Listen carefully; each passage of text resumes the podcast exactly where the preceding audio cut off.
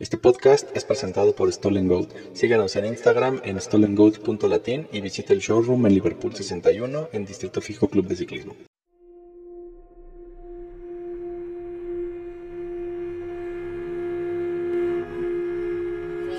Ciclismo Obscuro Podcast, saludo especial de amigo Nairo Quintana. Los esperamos aquí en nuestro gran fondo Nairo Quintana. Que sepan todos que voy a rodar junto con ustedes todo el recorrido del Gran Fondo.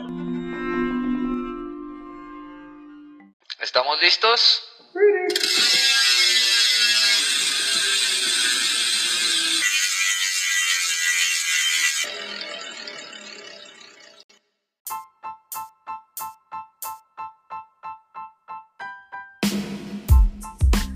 Hola, ¿cómo están queridos podcast escuchas? Bienvenidos a una rodadita más, probablemente, no lo sabemos, sea la última rodadita de esta segunda temporada, esta segunda gran vuelta de Ciclismo Obscuro Podcast y traemos un súper invitado que ahorita se los presentamos, pero antes le damos la bienvenida a nuestros amigos Ovejita, Nelson, Mario, ¿cómo están? Todo bien, muchas gracias. Ya tenía rato que esperaba yo esta rodada. Sí, por dos. Yo también desde que conocí a este invitado, mmm, la rodadita que tuvimos por ahí con él y después esa, esa charla que estuvimos ahí en la van fue así como de, fuck, rodé con él tres horas y no le pregunté como cosas relacionadas a lo que nos va a platicar, pero también estaba así como tú, viejita, emocionado por esta, por esta, por esta rodadita. Ah, pues al parecer soy el único sin spoilers hasta el momento, entonces imagínense, imagínense el nivel de emoción que les ando manejando. Pero bien, así, qué, qué chido que, que, nos pudimos juntar un poquito antes probablemente para, este, para esta rodadita y está, está chido seguir aquí, compartir con ustedes amigos, ya saben que este es, es, mi, es uno de mis espacios favoritos de la semana, es mi highlight de la semana siempre. Ok, y pues bueno, ¿quién es nuestro invitado? Que digo, en la descripción de, del podcast va a aparecer, pero bueno, se los, se los presentamos aquí. Primera vez que viene aquí a Ciclismo Oscuro Podcast, que ahí les va otro spoiler. Ya no es como que tan nuevo. Eh, estuvo, la Mel entró a los Velo Games y si mal no recuerdo, se llevó el Giro de Italia. Correcto, entonces Martín Manzanares, bienvenido amigo, ¿cómo estás?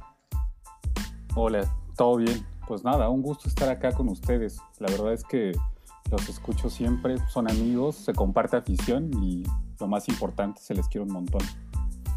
Muchas gracias, también se te quiere un montón. Tenía rato que queríamos hacer esta rodada contigo. Muchísimas gracias por hacernos un huequito en tu agenda.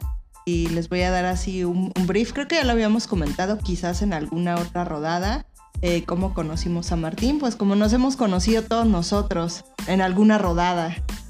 Eh, en algún momento de, este año eh, se organizó una rodada a, a, el ovejito y yo estábamos eh, por allá por, por Cuerna, por Morelos, y eh, en una van llegaron ahí algunos otros amigos a hacer esta ruta o esta subida a Tasco. Esa vez llegó Martín y ahí lo conocimos, ¿no? Fue la primera vez que, o al menos que yo recuerde que habíamos rodado con, contigo, Martín.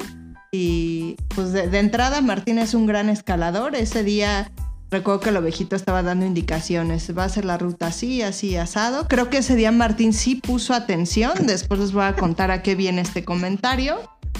Y dijo, esta parte que es como más, no sé, como autopista, nos vamos a ir a un pasito controlado, todos juntos para ser más visibles y a partir de tal punto yo les indico, pues ya se pueden este, dejar ir, atacar, cada quien a su ritmo. Y en cuanto terminó ese paso controlado y el ovejito dijo, ya aquí empieza el segmento. Fuga. Nunca más vi a Martín hasta que llegué a Tasco, al mirador de Tasco. Y tuvimos la oportunidad de rodar con Martín. Ahora les contamos que se pudo juntar todo el crew, eh, ¿no? Que somos además de, de, distintas partes. Entonces estuvo padre podernos juntar para rodar y fuimos al centro ceremonial. Otomi. En otras palabras, Ciclismo Obscuro Podcast organizó una rodada VIP para, para puros cuates, para puros amigos selectos. Y pues yo pensé en Martín porque además de que es un gran escalador, alguien que le pudiera, este ir este, aguantando la rueda a Mario en las subidas. Dije, no, pues si no, Mario se va a aburrir solo. Y si nada más traigo a Martín, se va a aburrir solo en las subidas. Entonces, bueno, ahí para que se fueran dando unos llegues en las subidas. Y bueno, pues fue esa, esa trepada al, al Otomí que, que bueno, pudimos platicar ya más recientemente y en persona nuevamente con, con Martín. Y en esa, en esa plática, ya cuando veníamos de regreso en la van, empezó Martín así a contarnos que sí, que no. Yo le dije, espérate, espérate, ya no cuentes nada mejor. Este, te invitamos a Ciclismo Oscuro Podcast y nos cuentas todo este, todo este show que además está así súper interesante. Correcto, todo inició en esta plática, ahora sí que creo que en algún momento pues todos acabamos con, digo, y además de rodar, pues cuál es tu jale o de qué vives, ¿no? Y así, pues no, yo soy un godín así, este, lomo plateado. Yo también, eh, yo soy, exacto, un godín pura sangre. Yo emprendedor pecho amarillo y así vas conociendo a la gente, a qué se dedican, sus carreras. Y como ya seguíamos a Martín, yo había visto muchas historias de él y el ovejito y yo habíamos comentado así de, ay no, ¿a qué se dedica Martín? No, quién sabe, pero pues como que es muy listo, ¿no? Y ahora que estuvimos en la van, tuve tiempo de preguntarle, Martín, ¿a qué te dedicas? Cuéntanos un poquito más de tu vida, Martín. Pues nada, yo en realidad ocupo una profesión que quizás no sea como tan común, ¿no? Quizás los niños cuando piensan en sus profesiones nunca van a decir a lo que yo me dedico, que es ser historiador, ¿no? En realidad esa es mi profesión, ¿no? Y me parece que es eso, ¿no? Es como yo me dedico a las humanidades y a las ciencias sociales, eh, soy profesor universitario, he sido profesor de prepa en algunas universidades privadas y públicas, ¿no? Es eso, tengo una formación en una carrera muy extraña que sea en la UNAM, que se llama Estudios Latinoamericanos, y otra que hice en paralelo que, se que es psicología, ¿no? O sea, pensé que una podía solventar a la otra y al final me decidí por no estudiar ni seguir con la psicología clínica.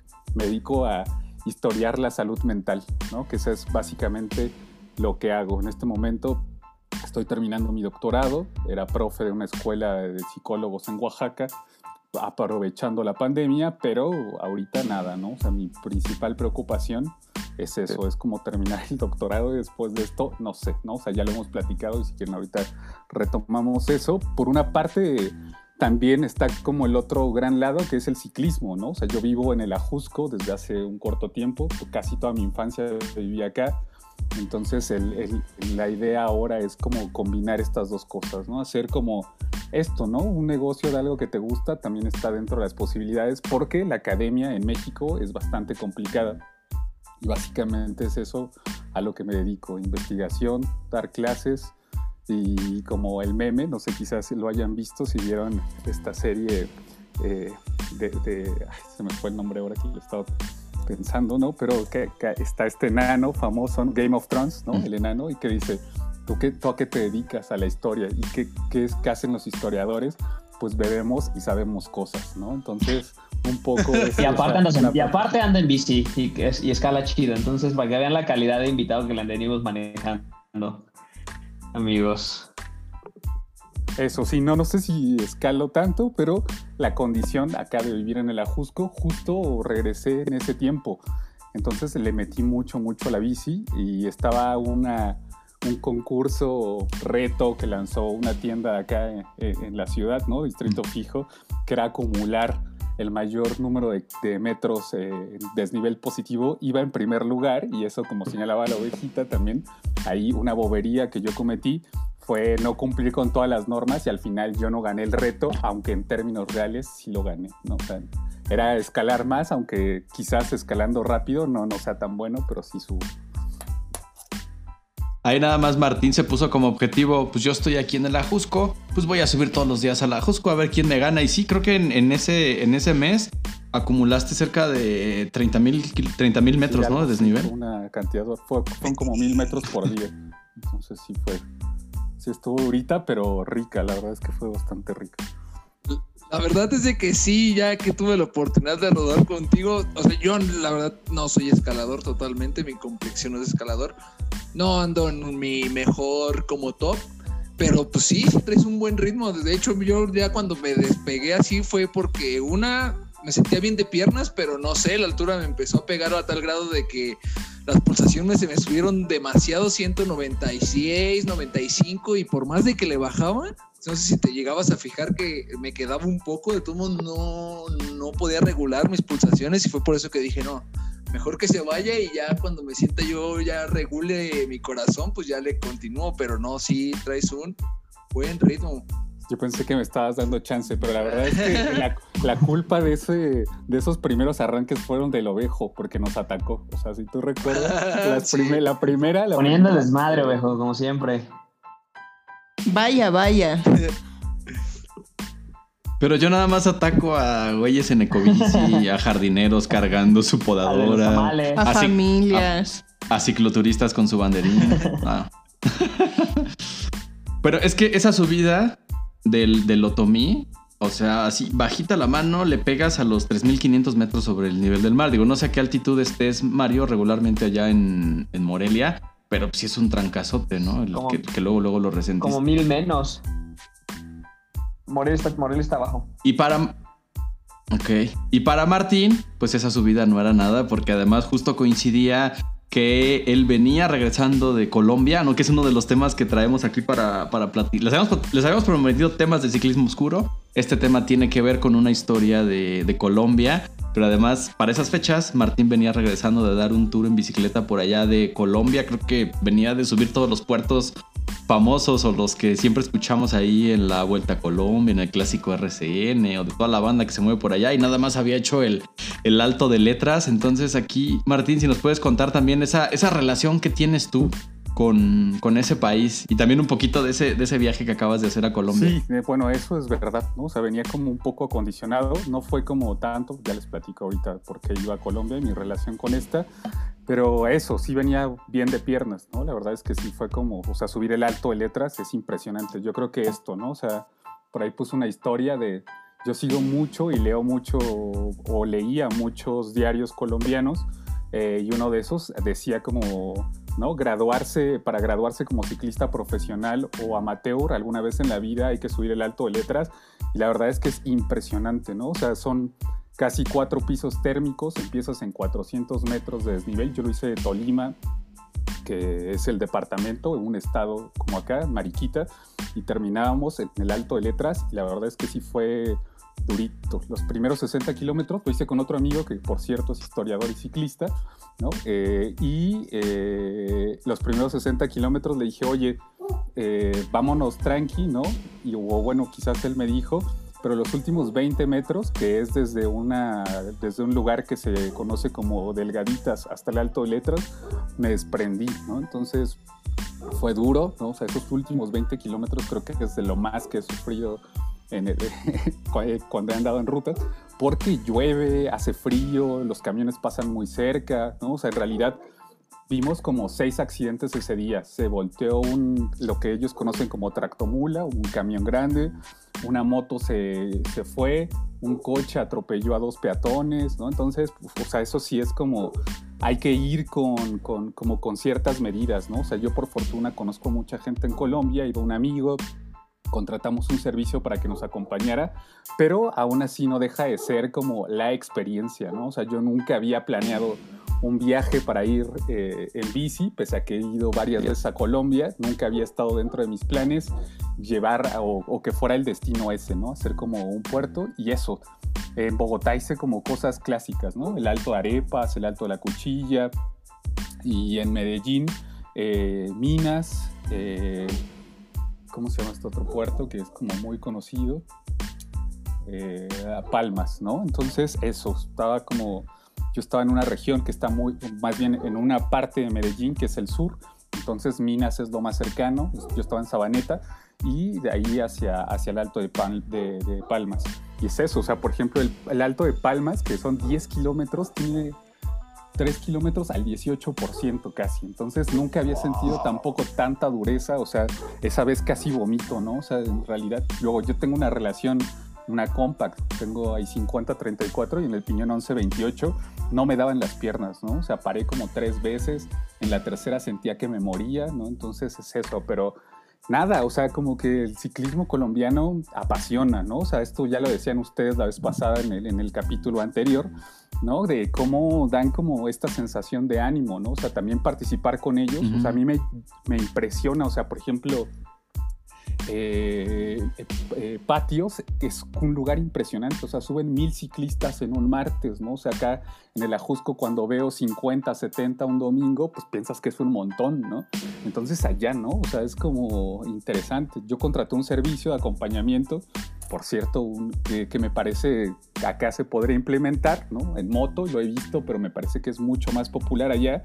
Y era un chico de 17 años poniéndote la moto para que pasaras, ¿no? O sea, que me parece exponía mucho su vida, pero también era como muy alentador porque él sabía que yo era profesor, entonces era así como, profe, hágale, métale, así, ¿no? Iban unos veteranos así de 40 años, pero durísimos, ¿no? Unos incluso en MTV o con bicis muy viejitas, otros llevan unos superaviones, ¿no? O sea, si ves como marcas muy, muy, muy, muy presentes, Pinarello, Colnago, ¿no? O sea, como que todos, hay de todo, ¿no? En realidad, y eso como que como que motiva mucho a seguir andando en bici. Pero nada, mi, mi conexión con Colombia, que creo que es como la pregunta, tiene como múltiples betas, ¿no? O sea, mi director de tesis es un colombiano, Andrés Ríos Molina, él es investigador del Instituto de Investigaciones Históricas de la UNAM, es muy conocido porque él hizo un libro sobre la Castañeda, quizás esto se sale un poco del tema, pero es por lo que es conocido acá. Eh, la Castañeda fue el manicomio más importante que hubo en México y él tiene un libro muy afamado a propósito de eso,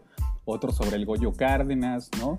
Entonces, pues varios de sus alumnos eh, llegan de Colombia tratando de investigar estas cosas y Andrés es el papá de la historia de la psiquiatría en este momento, ¿no? Bueno, hay otros referentes, pero esa sería una, ¿no?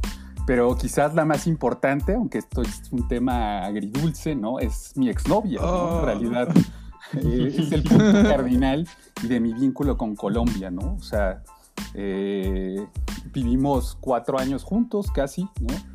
Tuvimos una relación larga y nada, es, eso, o sea, es como, yo, yo veo en ella como, como es, más que una decepción amorosa, ¿no? En realidad contribuyó y fue como un gran proceso civilizatorio en mi vida, ¿no? Que nunca estuve a la altura de eso, pero que hizo que yo aprendiera mucho y abrevara de las cosas colombianas, ¿no? Es decir, en mi casa se escuchaba la W desde muy tempranas horas, que es una estación de radio muy conocida en Colombia se desayunaban arepas, ¿no? Se comían hogaos, entonces eran como, bueno, ellas de Bucaramanga, región de ciclistas interesantes, Víctor Hugo Peña es de ahí, ¿no? Por ejemplo, ¿no? Eh, Alfonso Flores, que es el otro del que más al ratito les hablaré, también es de ahí, entonces hay como, de hecho, el, Giro de Rigo de este año se corre ahí, ¿no? Que es el cañón de Chicamocha, empieza en pie de cuesta, donde es Víctor Hugo Peña.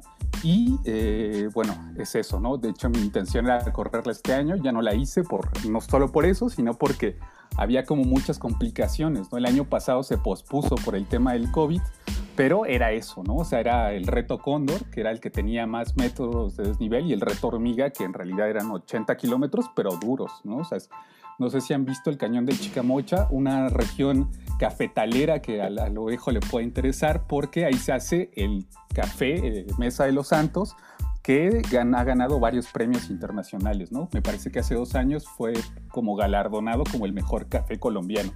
Entonces es eso, ¿no? O sea, mi cultura un poco va ahí, ¿no? O sea, insisto, todo el tiempo veíamos como cosas colombianas, ¿no? Es como yo aprendí a, traducir del colombiano al mexicano y aparte es eso, o sea, curiosamente embonaron dos factores, ¿no?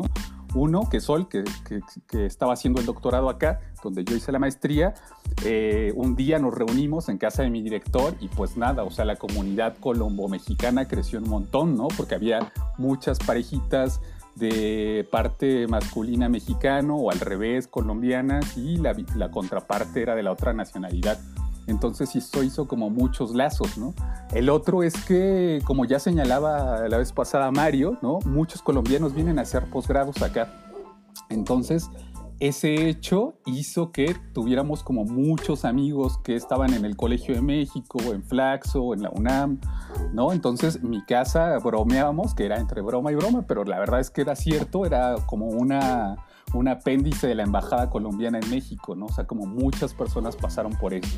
Entre ellos, un amigo al cual eh, ya no he visto porque se egresó acá al Colegio de México, él se llama Gabriel Zamacá un día platicando, y ahorita el, artículo que les voy a hablar, eh, él es nieto de Miguel Zamacá, que fue eh, segundo y tercer lugar en el México 68 en las pruebas de pista, ¿no? Entonces, eso lleva a que en Colombia pues, realmente todos están vinculados con el ciclismo, ¿no? O sea, el papá de Andrés me contaba, pues mi papá hacía ciclismo, o sea, para mí, o sea, y aparte es esto, ¿no? O sea, insisto, Andrés es como el gran articulador o uno de los grandes articuladores entre la población colombiana y mexicana en el posgrado, y él vive en Tlayacapan, ¿no? Entonces yo me voy en bici de aquí a Tlayacapan siempre que, siempre que voy y él está como muy orgulloso de esa parte de mí, ¿no? Entonces es como, es eso, aparte porque la figura del director de tesis es como lo de un jefe para cualquier empleo, ¿no? O sea, es como una relación súper paternal, súper vertical, pero Andrés como que tiene esta otra parte que también se desvincula mucho del ser investigador en México, porque el investigador en México exige que le digas doctor, ¿no? Que cumplas como con una cierta serie de rituales que los colombianos no tienen, ¿no? O sea, esto de decirle profe a todo el mundo me parece la cosa más eh, bonita, ¿no? Es como no tienen grados, o sea, simplemente te enseñan cosas, ¿no? Te enseñan. Y un poco así es Andrés. Entonces, ¿a qué iba con esto? Que las relaciones, ¿no? O sea, se, fueron como cada vez haciendo más grande. Entonces, pues nada, las clásicas siempre se veían en la casa. Eh, eh, ¿Qué otras cosas? Pues se hablaba todo el tiempo de ciclismo, ¿no? De ahí salían como las historias personales. Por ejemplo, el papá de Andrés y el tío trataron de correr profesionalmente, ¿no? Otros que, que, bueno, historias que hoy conocemos, ¿no? O sea, por ejemplo, yo no conocía esta beta de Nairo eh, relacionada con la política actual, ¿no? Eh, un personaje oscuro dentro de la, política colombiana es Álvaro Uribe, ¿no? Y por ejemplo, en las, en, las, en las, recientes protestas, Nairo fue muy controversial porque estaba en contra de las, de las manifestaciones, ¿no? No sé si siguen a Nairo en Twitter, pero había muchas, eh, muchos reclamos al respecto. Cuando ganó el Tour del Avenir, por ejemplo, fue a ver a Álvaro Uribe, ¿no? Entonces hay como ciertas cosas que vinculan estas, esto, ¿no? Y de ahí también se va esto a, a, hacia donde voy, hacia el artículo del, cual les, les voy a platicar, ¿no? Y que ustedes leyeron, que tiene que ver con la relación entre Pablo Escobar y el ciclismo colombiano. Pero esto lo digo como para que mm. se vaya entendiendo que mi, mi, vínculo no fue como tan casual, ¿no? No es como que yo estuviera buscando, aunque después te das cuenta que es mucho más fácil conectar con el ciclismo colombiano que con cualquier otro ciclismo del mundo, ¿no? O sea, son historias muy similares. O sea, la Ciudad de México está llena de gente migrante que vino del campo hacia la, hacia la ciudad buscando oportunidades, ¿no?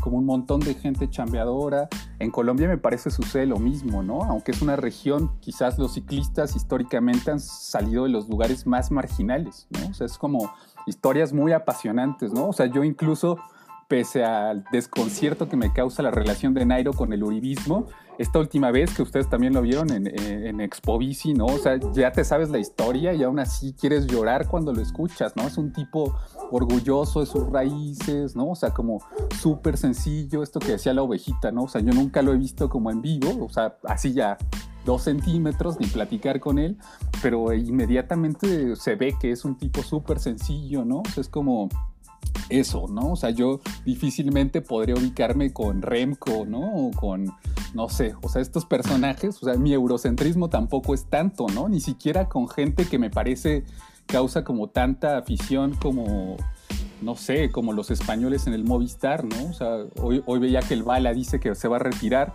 y pues, o sea, sí me entusiasma y me gusta cómo corre el bala, pero no sé, o sea, prefiero ver a Rigo, ¿no? Prefiero ver a Higuita corriendo, ese tipo de cosas, y eso causaba cosas, ¿no?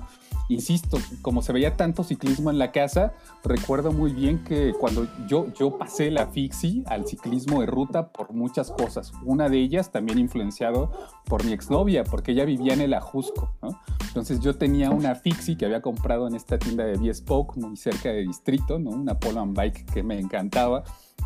Pero claro, yo vivía en Coyoacán y venir en, esa relación tan chiquita, ¿no? O sea, era agotador también, ¿no? Es como de, a pesar que ella vivía en la parte baja de la Jusco, o sea, como que no, y nunca entendía por qué tenía una bicicleta de pista, que allá sí se corre en pista, ¿no? O sea, hay varios velódromos, está, está el velódromo Víctor Hugo Peña en, en Bucaramanga, y eso, entonces me decía, no, cómprate una bicicleta, no, o sea, si te vas a andar en bici, cómprate una bici que te sirva, no esto, ¿no?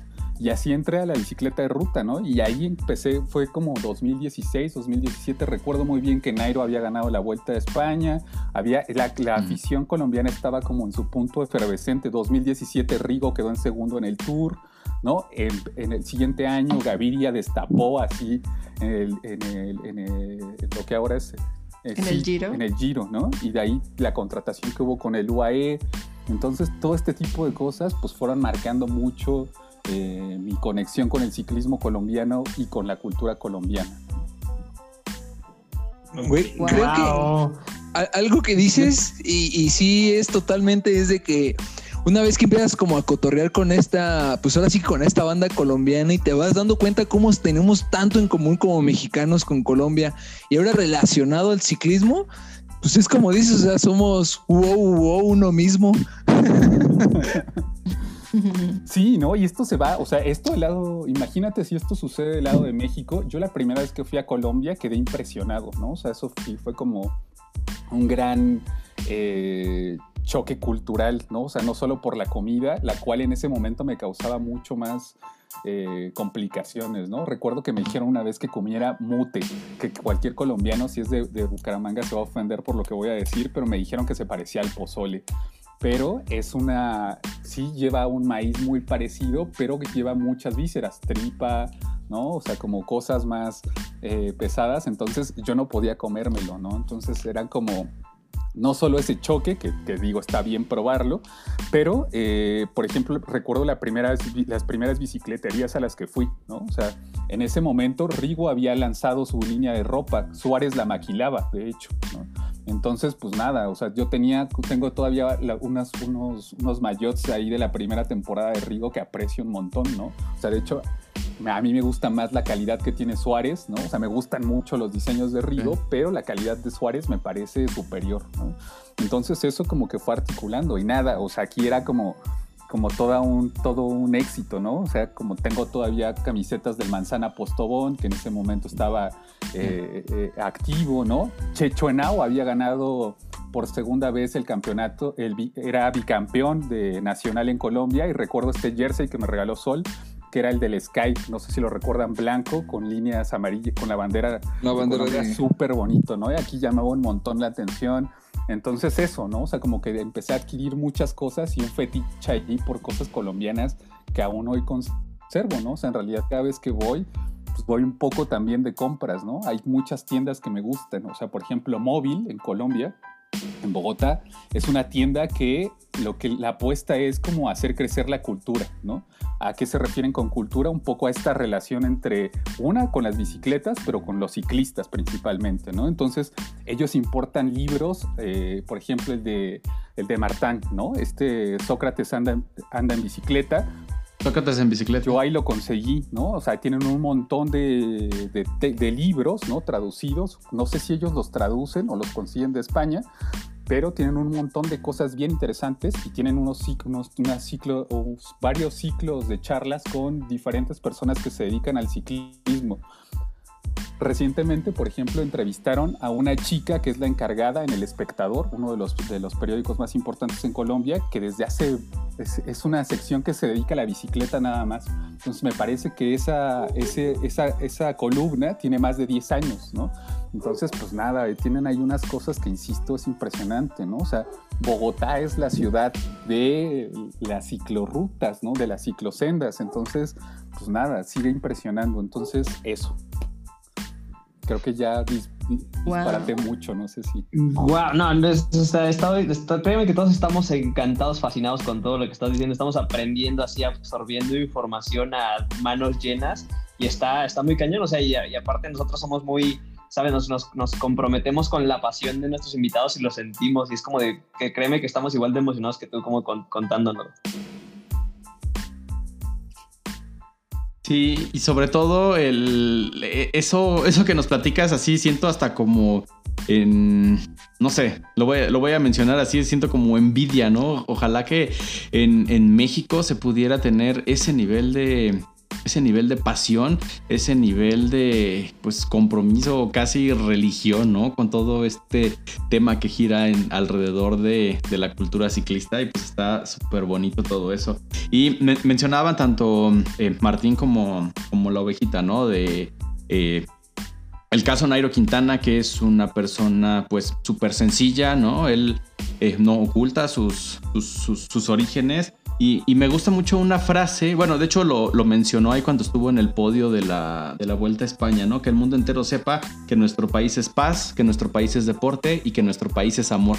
Pero eso lo estamos conociendo, eso eso viene con un trasfondo, ¿no? Porque nosotros sabemos que históricamente el, país de Colombia pues trae muchas historias turbias, muchas historias eh, oscuras, que es ahorita lo que nos, lo que nos va a platicar eh, Martín, ¿no? O sea, ¿qué, ¿qué, conexión existe entre el cartel de Medellín, uno de los cárteles más poderosos eh, y sanguinarios de toda la historia de todo este tema de, de, pues, de narcotráfico, contrabando y traición, aunque suene canción de los Tigres del Norte, con el ciclismo, ¿no? Cuéntanos ahí, Martín, todo ese, todo eso que tú has estado eh, investigando y has escrito artículos acerca de eso. Sí, en realidad, eh, antes de eso haré un paréntesis grande, ¿no? Porque me parece que es importante rescatar el porqué del artículo, ¿no? Eh, yo con Sol veía una serie porque Sol estaba muy interesada en que yo aprendiera cosas de Colombia, porque ella vivía en México, ¿no? Entonces, y ella hacía cosas, o sea, ella sabe más de historia nacional que yo, o sea, que la obligación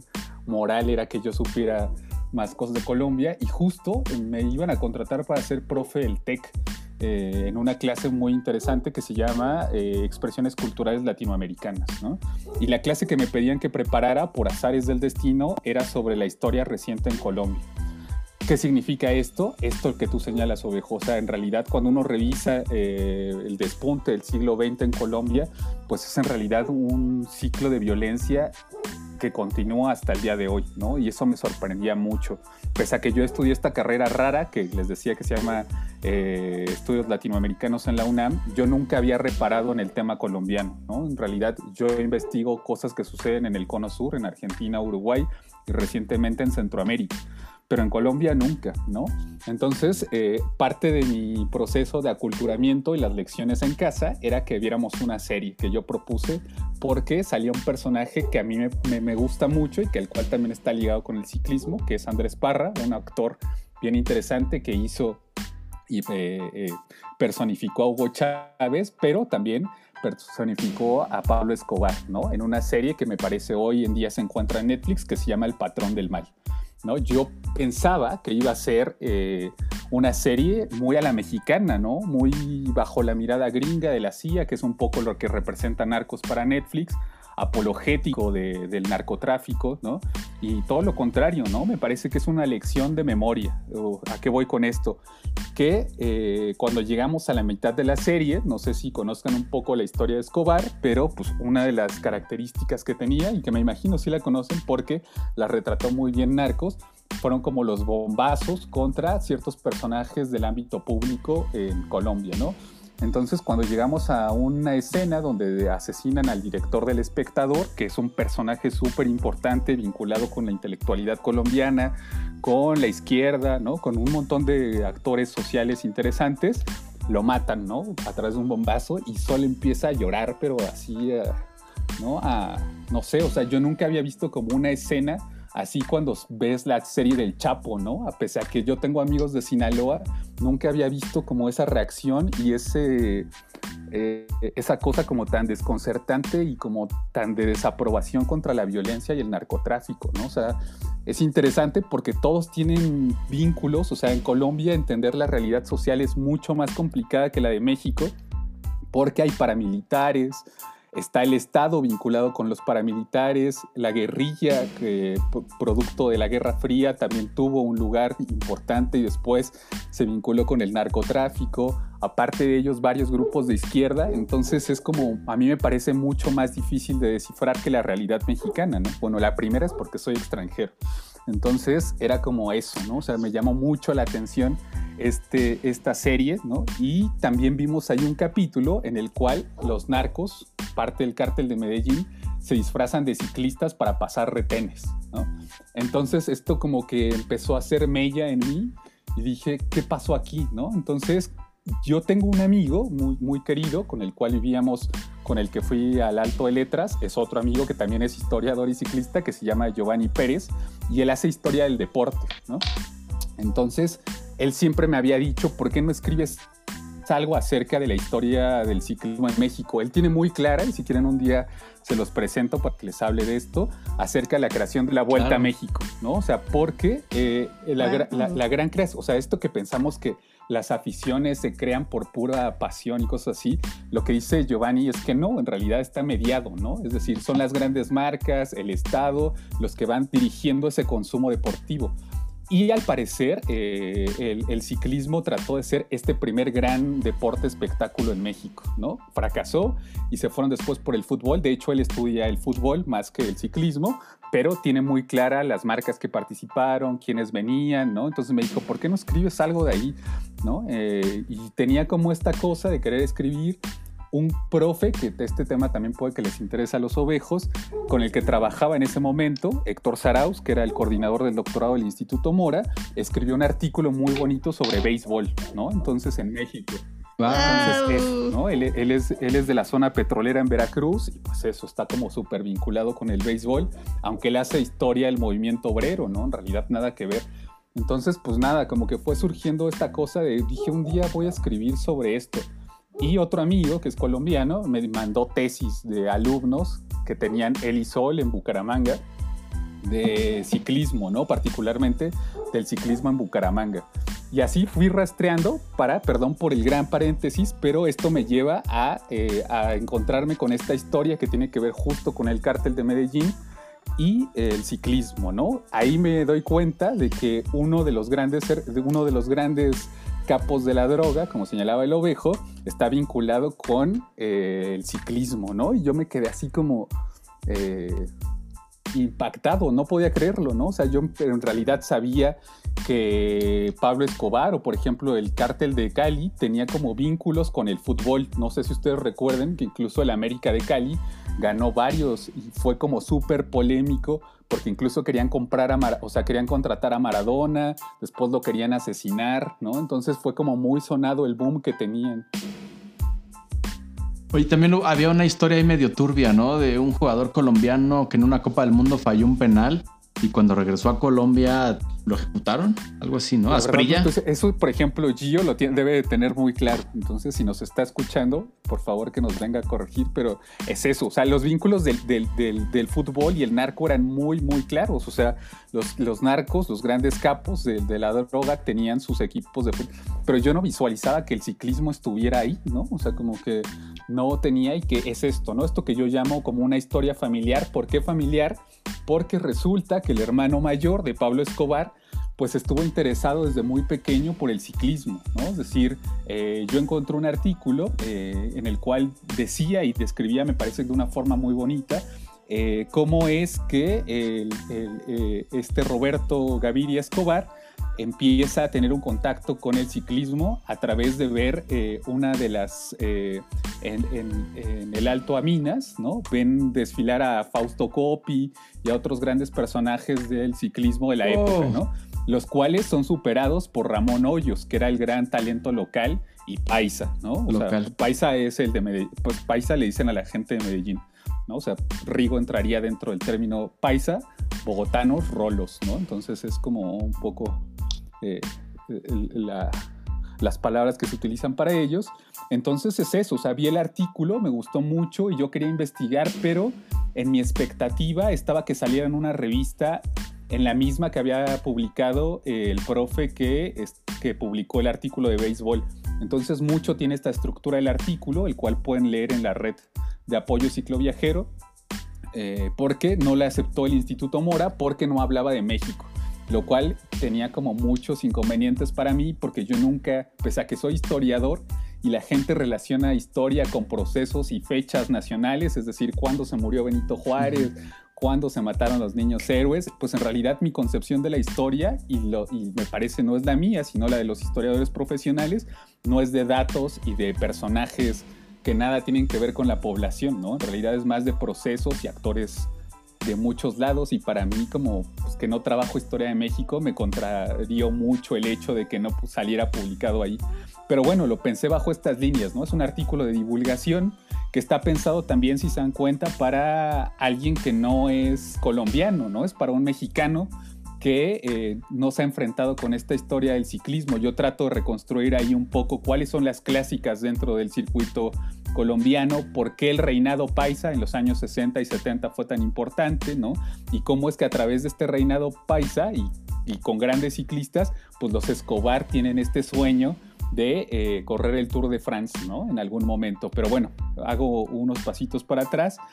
Cuando empiezo a investigar la historia de Roberto Escobar, eh, pues lo que señalan muchos, eh, mayoritariamente periodistas, es que él ya corría a la par que Pablo se profesionalizaba en el narcotráfico y en el robo, ¿no? En realidad, de los hermanos de Pablo fue el último en entrar al cártel de Medellín con muchas reticencias. Él tenía un taller pequeñito eh, eh, en su casa, ¿no? Y después fue patrocinado por varios, eh, por varias pequeñas marcas, ¿no? O sea, farmacias locales, pero sí corrió algunas clásicas, la Vuelta Táchira, ¿no? Corrió, creo que me parece que por ahí corrió alguna otra carrera importante local, ¿no? O sea, no de estas dimensiones grandes. Aparte, pensemos que el ciclismo de los años 60, 70 y 80, pues poco tiene que ver con el ciclismo que hoy conocemos, ¿no? O sea, no está dentro del circuito UCI, ahí los eh, apenas empiezan a destacar algunos ciclistas colombianos. Entonces él tenía como esta idea de formar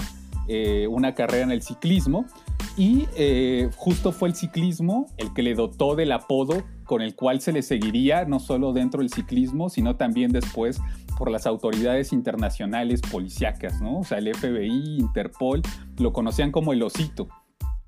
¿Por qué el osito? Porque se dice que al llegar a una carrera eh, que terminaba en Medellín, se cayó metros antes y cuando se levantó tenía la cara empapada de lodo y cuando se trató de descubrir los ojos, pues el, narrador, que aparte son importantes los narradores, o sea, pensemos que en ese momento eh, el, Internet, ni ESPN, ni Gogak, ¿no? Es que existen, sino que los grandes responsables de llevar el ciclismo a, las, a los hogares colombianos es a través de la radio, ¿no? O sea, son estos grandes personajes interesantes que narran con una pasión así. A mí me parece que Mario Sábato se queda como corto si escuchamos las narraciones de ese momento, ¿no? O sea, cómo transmites toda esa energía de alguien que no está viendo la carrera. Hay que hacer una descripción súper completa de lo que está sucediendo, ¿no?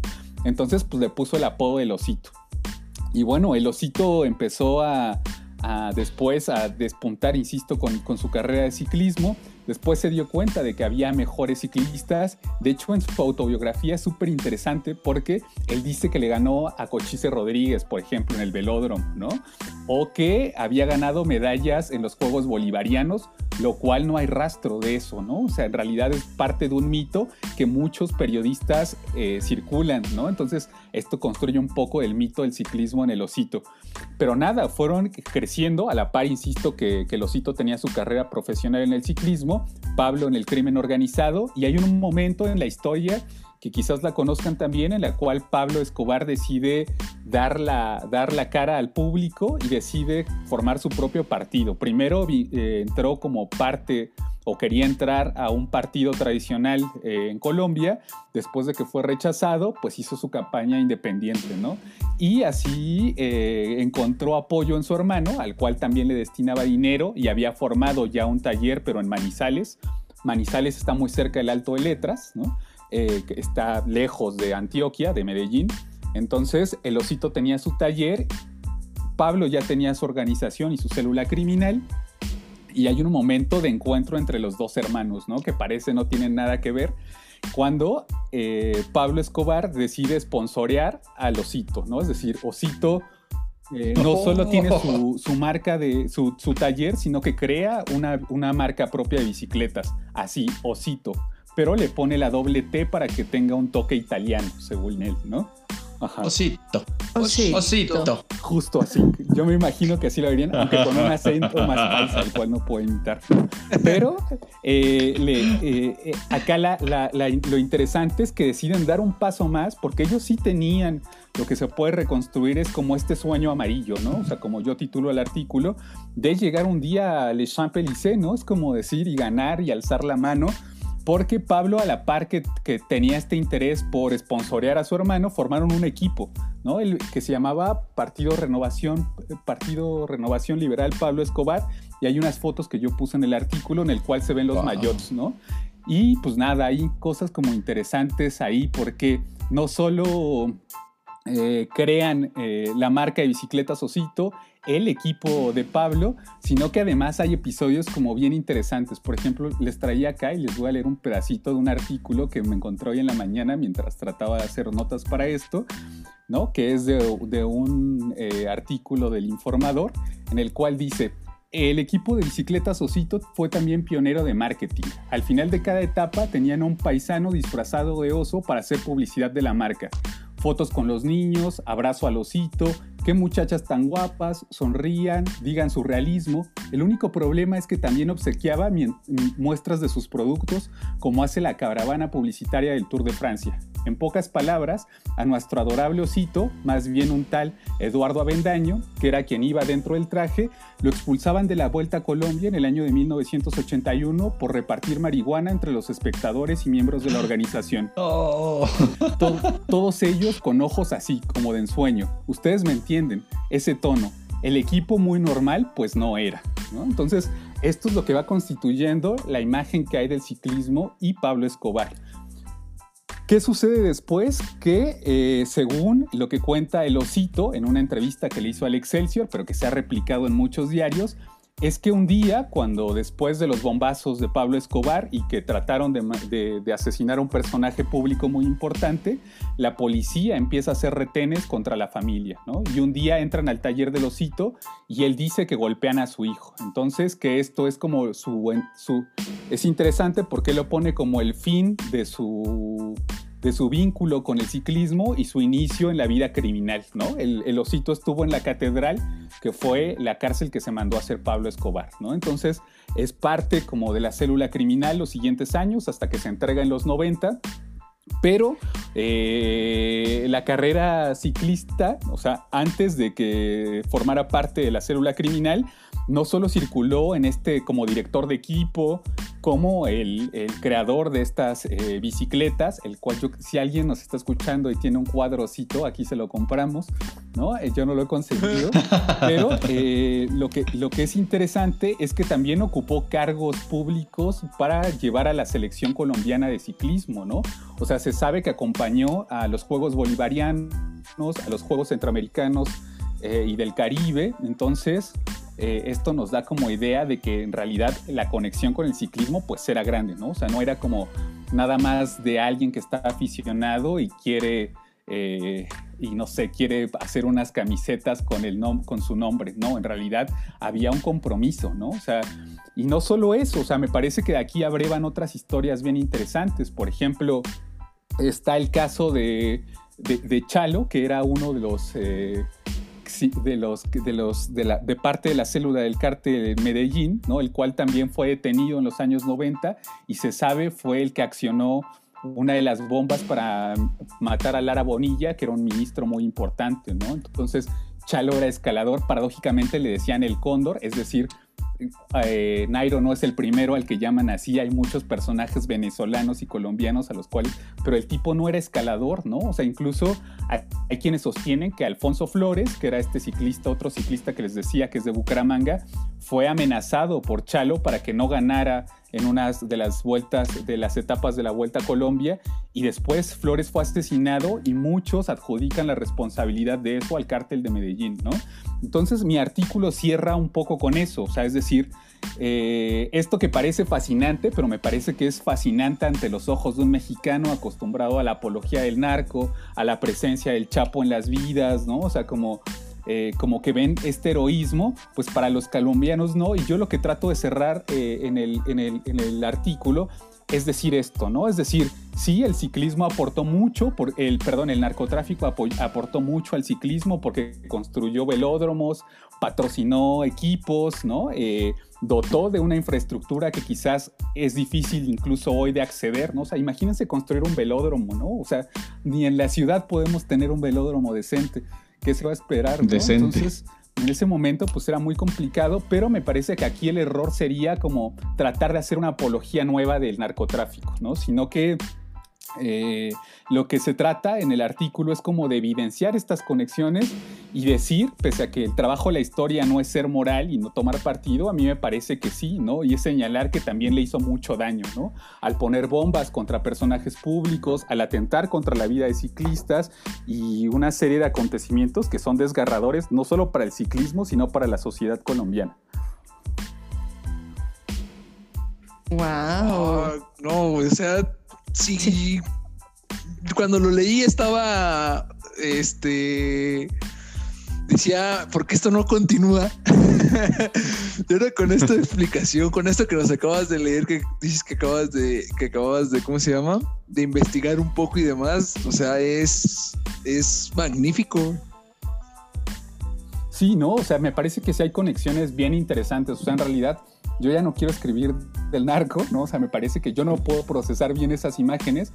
Hay cosas que están interesantes, ¿no? O sea, en los 90 varios ciclistas fueron detenidos en Europa porque llevaban las bicicletas en los marcos cocaína, ¿no? Eh, algunos hicieron que se tragaran eh, cápsulas de droga, ¿no? Para llevar principalmente a Europa. Hay varios artículos, insisto, quien esté interesado, evidentemente yo no encontré el agua tibia, esto se sabe desde hace mucho tiempo, solo que nosotros estamos alejados de ello, ¿no? Pero hay varios reportajes en la década de los 90 en los cuales señalan varias detenciones, ¿no? O sea, incluso de personajes bien interesantes, es decir, eh, pero insisto, ¿no? O sea, me parece que también un poco, o al menos esa es mi postura ética, es como, siento que seguir hablando del tema es como dar pauta y una especie de aprobación a, estos actos, ¿no? Y la verdad es que, yo, o sea, si, si uno ve las imágenes de acá y son terroríficas, o sea, no, hay unas prácticas allá de, de, o sea, por ejemplo, investiguen esto, no lo voy a describir, pero una cosa que le dicen como método de tortura, eh, la corbata, ¿no? Entonces, o los piqueteaderos que había en los años 80, 90, o sea, no sé, o sea, yo me imagino, por ejemplo, Bogotá en los años 80 sin poder caminar, ¿no? O sea, es como sin poder saber si vas a regresar a casa, ¿no? O sea, esta serie de cosas que resultan súper interesantes y a nadie le son ajenas. O sea, no sé si conozcan un poco, por ejemplo, de la biografía de Rigo, pero se sabe, ¿no? O sea, que en la muerte del papá de Rigo, que cuando, que es como muy conocida, cuando que ellos vendían, eh, es, ¿cómo se llama esta? En realidad es lotería, ellos le dicen chance, ¿no? Eh, al parecer, eh, el papá de Rigo fue asesinado por paramilitares, ¿no? O sea, no se sabe si fue como eh, eh, por paramilitares o por narcotraficantes. Entonces, para mí que tuve como una conexión tan cercana con la gente en Colombia y como por esto, o sea, yo creo que no podría, ¿no? O sea, de lo que sí quiero escribir, por ejemplo, es de la presencia de Cochise en el 68 en México, ¿no? Que es como algo que sí estoy preparando. O eh, con mi amigo lo que queríamos hacer era poder entrevistar a Miguel Zamacá, ¿no? O sea, que me parece también sería como interesante conocer la historia de estos corredores que vinieron en México y que en México de verdad en ese momento, los 60, finales de los 50, había una cultura del ciclismo grande. No sé si hayan visto Piernas de Oro, ¿no? O sea, con pero si se dan cuenta ahí, o sea, el cine, por ejemplo, para los historiadores es muy valioso porque le llamamos fuente, ¿no? O sea, que es una fuente lo que te permite eh, tener fe de que realmente sucedieron las cosas, ¿no? Y que vemos en Piernas de Oro, por ejemplo, la presencia y cómo se corrían los pueblos, ¿no? Cómo estaba la presencia de alemanes, de gente de la ex Unión Soviética, de franceses, ¿no? O sea, muy estereotipados pero me parece que el ciclismo estaba ahí, ¿no? O sea, ¿qué sucedió? Muchas cosas, ¿no? O sea, yo creo, insisto, en que Gio podría ayudarnos a entender en algún momento qué sucedió ahí, pero es eso, ¿no? O sea, la otra es como entender también por qué, y esto tiene que ver también a veces con los gustos de los grandes capitalistas, ¿no? O sea, por qué hoy se pasa en Claro Deportes el, ciclismo, pues en gran parte es porque a Slim le gustaba, ¿no? O sea, en realidad él trató de recuperar, incluso de ser sponsor de la Vuelta a México cuando trataron de recuperarla con Alcalá, pero al final no sucedió, ¿no? Y es esto que no termina de acontecer con el ciclismo en México y que creo que todos aquí en el programa esperamos que algún día lleguen, ¿no? Es decir, más marcas, más carreras, ¿no? O sea, como mucho más amabilidad con el, con el ciclista, un montón de cosas que suceden en derredor de esto que esperemos algún día maduremos más, ¿no? O sea, por el bien de todos. Sí, claro, que se vuelva eh, una, pues ya lo decíamos, ¿no? Una, una religión, toda esta cultura y todo lo que quiera alrededor, ¿no? O sea, no solamente la parte eh, recreativa, sino la parte eh, competitiva y el apoyo y el desarrollo que pueda tener el, deporte en este país. Y ahorita que, mencionabas, Martín, el caso de los del auge que tuvo el, el, ciclismo en México en los años 60, 70, justo esta semana, no recuerdo bien qué día, se celebraba un aniversario, 49 o 50, de cuando Eddie Merckx, en 1972, vino a imponer el récord de la hora en el, en el velódromo Agustín Melgar, que fue construido para las Olimpiadas de México 68. Eh, y para la banda que no ubica a, a, Cochise, imagínense el Filippo Gana de los, de los 60, finales de los, finales de los 60, que tenía el, récord de la persecución individual, o sea, la prueba de los 4 kilómetros, que si mal no recuerdo duró muchísimos años vigente el récord de. Sí, justo. A mí la historia de Cochise me parece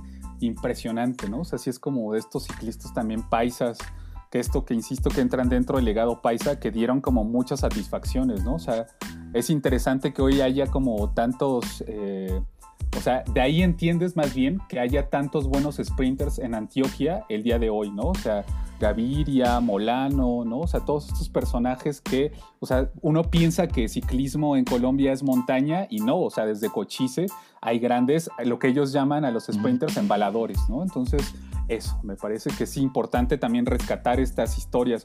O sea, porque yo sí estoy de acuerdo con rescatarlas, porque me parece contribuyen a la cultura ciclista, ¿no? O sea, estas historias hacen que uno quiera ser ciclista, que quiera competir, ¿no? O sea, estas cosas que suceden como cuando lees literatura o ves una película, ¿no? O sea, en realidad contribuyen mucho a fortalecer los vínculos, insisto, con la bicicleta, pero lo más importante, con los ciclistas. Sí, sobre todo también las nuevas generaciones, alguien que puede estar con potencial de, formación, pues que también que conozcan esta historia, ¿no? Vean todo lo que ha sucedido, no solamente en México, sino en, Latinoamérica, para que entiendan también un poco más de, pues, cómo el, porqué de tanto desarrollo tecnológico que vemos nosotros pues, con los corredores que identificamos como, como tope de gama, ¿no? Todo viene de un, de un contexto pues muy, muy amplio y, y muy profundo, ¿no? Como antecedente. Sí, sí, claro. Yo, yo, creo que es importante como conocer de dónde viene esto, ¿no? O sea, que no parezca que sucedió por generación espontánea, sino que en realidad hay muchos vínculos, ¿no? Afectivos del pasado, ¿no? O sea, económicos, ¿no? O sea, también esto, ¿no? O sea, la presencia de grandes marcas es súper eh, chistoso, ¿no? O sea, cómo, cómo pueden mover, eh, ¿no? El deporte es impresionante, ¿no? O sea, me parece que hay un montón de cosas ahí. Wow. Qué, interesante plática nos tienes así a los cuatro boquiabiertos. Gracias por todas estas clases de historia, todas estas clases de cultura y lecciones en el ámbito del, ciclismo, Martín. Muchas gracias. Y quería hacerte una pregunta. Eh, ¿Crees que pueda estar existiendo algo similar en, el ciclismo actual? Digo, recientemente veíamos eh, cuando el team Ubeca Asos se sponsoreaba con, la marca de, bueno, ni siquiera es marca, con la empresa de Next Hash y, que ahí las notas que salían es, ¿quién es Next, Next Hash? ¿No? O sea, igual y es una empresa de criptomonedas, pero todo este tema está todavía como que medio...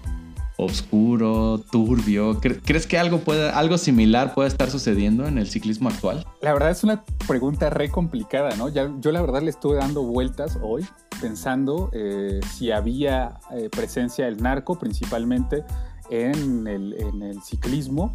No sé, ¿no? O sea, realmente no sé. O sea, no lo dudaría, pero tampoco puedo, tengo elementos para asegurarlo, ¿no? O sea, de lo que sí me queda constancia es de que hay mucho dinero ilícito en el deporte, ¿no? O sea, eso lo podemos ver incluso en México.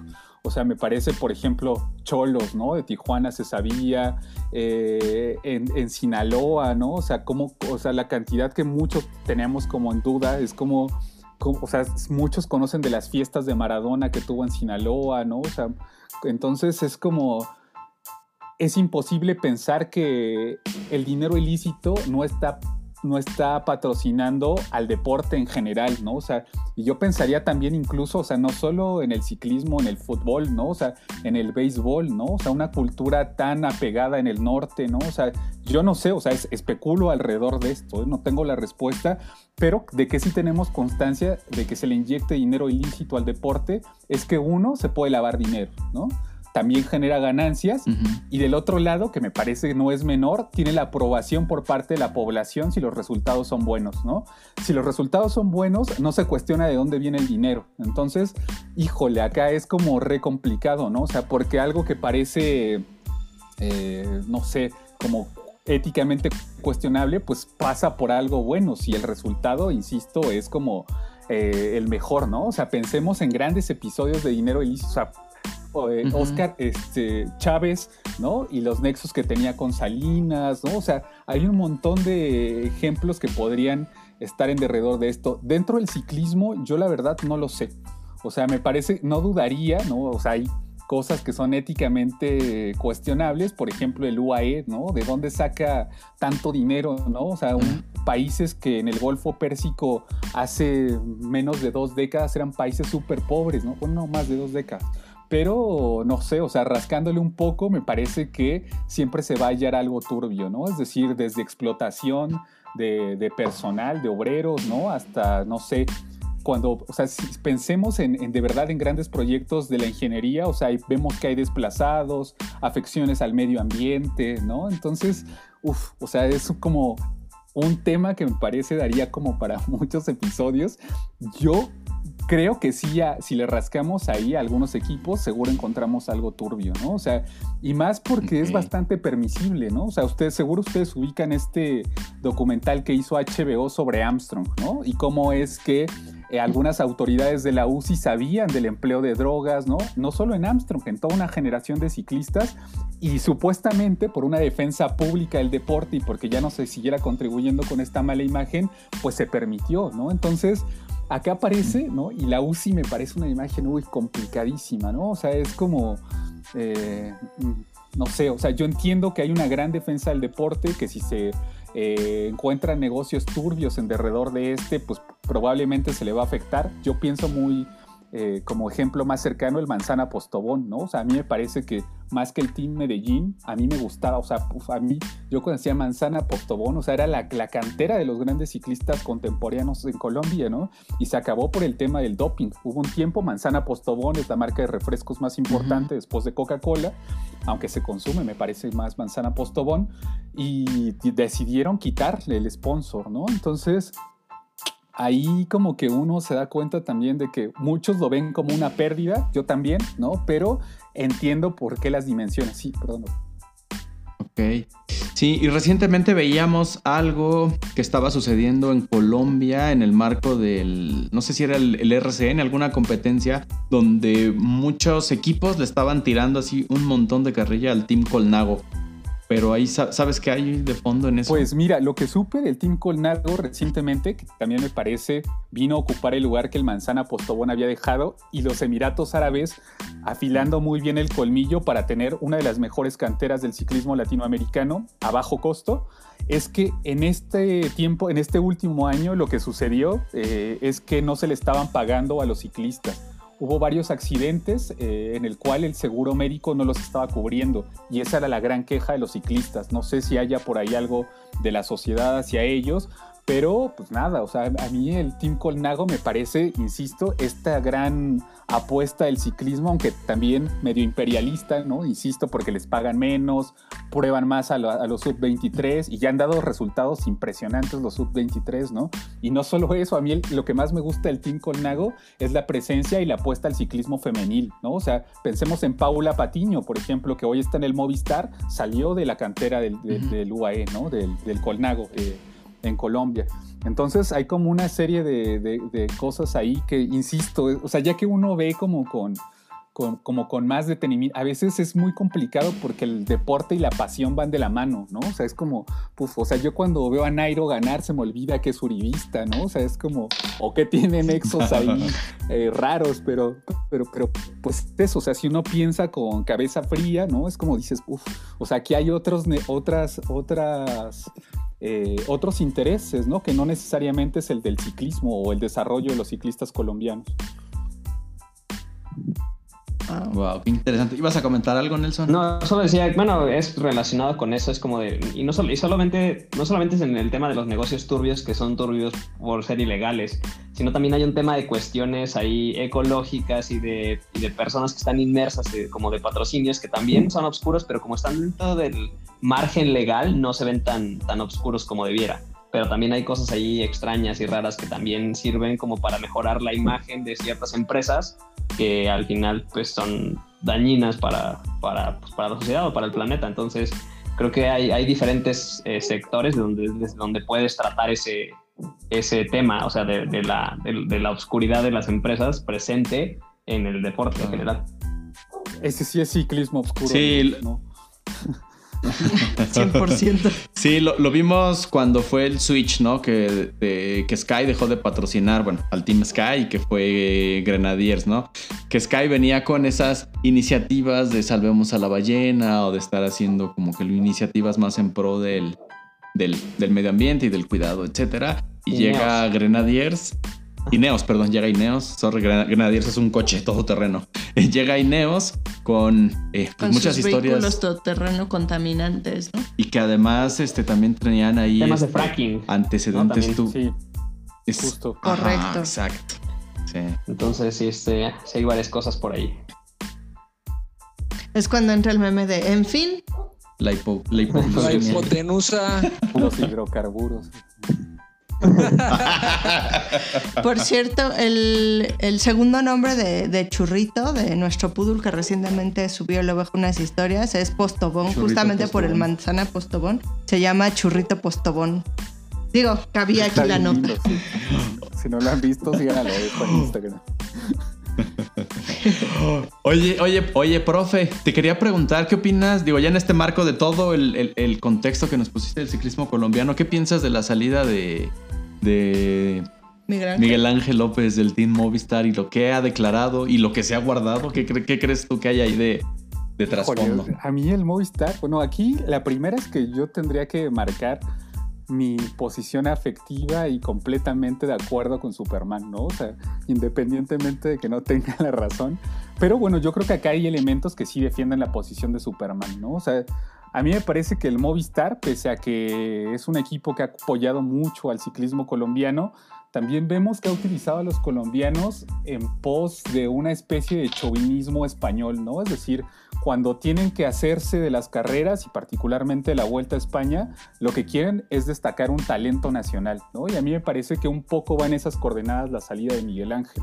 O sea, y pensémoslo también en el hecho de que Nairo, ¿no? Nairo es el mejor ejemplo de que ahí había algo tenso, ¿no? O sea, no, no, sé si han ido a Madrid o a estos lados, pero me parece que sí hay cierto desprecio hacia la comunidad latina, ¿no? O sea, esto de que los llamen sudacas o nos llamen sudacas, ¿no? O sea, este tipo de cosas me parece que no está lejos del ciclismo tampoco, ¿no? Es decir, Nairo tuvo que ganarse un lugar a golpes, ¿no? O sea, todo el mundo sabe como de las historias de Nairo al interior del Movistar, de que era duro con los equipos, con los compañeros del equipo, pero me parece que si no hubiese sido así, jamás hubiese tenido el lugar que tenía, ¿no? O sea, y pensémoslo no solo en el caso colombiano, o sea, también en el caso de Richard, ¿no? O sea, yo me pregunto, o sea, ¿qué, sería de Richard hoy si no se hubiese pasado a Lineos?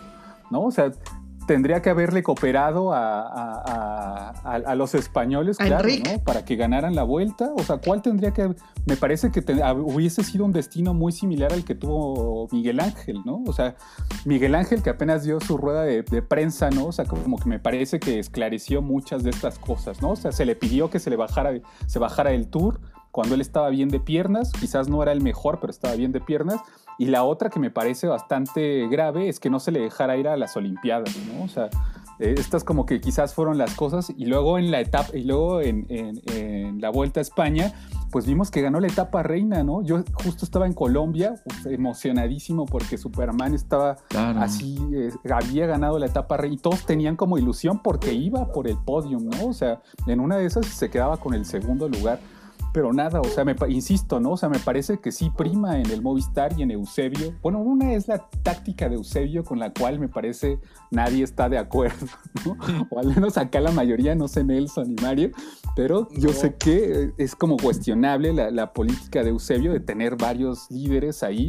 Y al final me, me parece que siempre había sido Enrique o en el pasado también lo fue Landa, ¿no? Entonces como que siempre está esta cosa por lo español que a mí me causa una cosa ahí extraña, ¿no? O sea, a mí me gusta mucho el Movistar, ¿no? Pero quizás me gustaba más porque estaba Nairo. Después cuando supe que llegó Superman, uf, ¿no? O sea, todos, o sea, me parece que ahora que llega Iván Sosa, le auguramos un buen destino, pero me parece que va a ser complicado, ¿no? O sea, es, eh, no sé, es como re complicado estar en el Movistar para un, para un, para un sudamericano en general estar en el Movistar, me parece que, que, sí es complicado.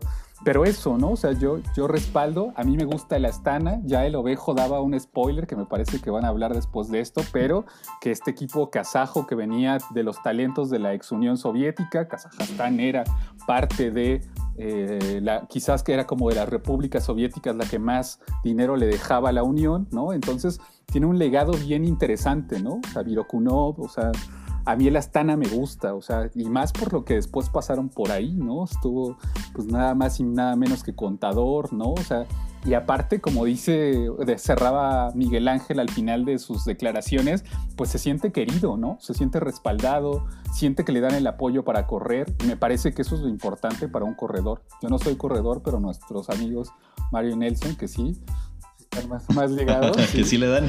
Yo creo que eso es importante, ¿no? O sea, saber que ocupas un lugar, moralmente te da un lugar ahí importante, ¿no? A saber que no vas a disputar y que vas a tener que llevarle el agua a alguien, que no está mal, ¿no? O sea, me parece que todos al final, pero cuando tienen esas piernas, pues no sé.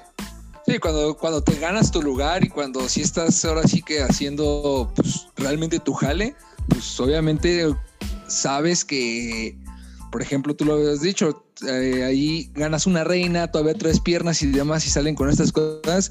Y algo que a lo mejor nunca lo había pensado de ese modo y pues ahorita que tocas el tema, pues sí es cierto, básicamente todo lo que viene siendo talento pues de este lado del charco que ha estado en el Movistar, siempre se le ha puesto uno que otro obstáculo y Nairo fue el único que al menos como pues se ve incluso en el día menos esperado, fue el único que se menos, pensado, perdón, fue el único que puso en orden y fue que dijo, ok, yo me voy a ganar mi lugar a como dé lugar y fue como estuvo, pero pues sí es cierto, realmente todo lo que ha pasado, todos los ciclistas que han estado de este lado del charco en este equipo, pues sí, siempre se le ha puesto ahí un, un pie.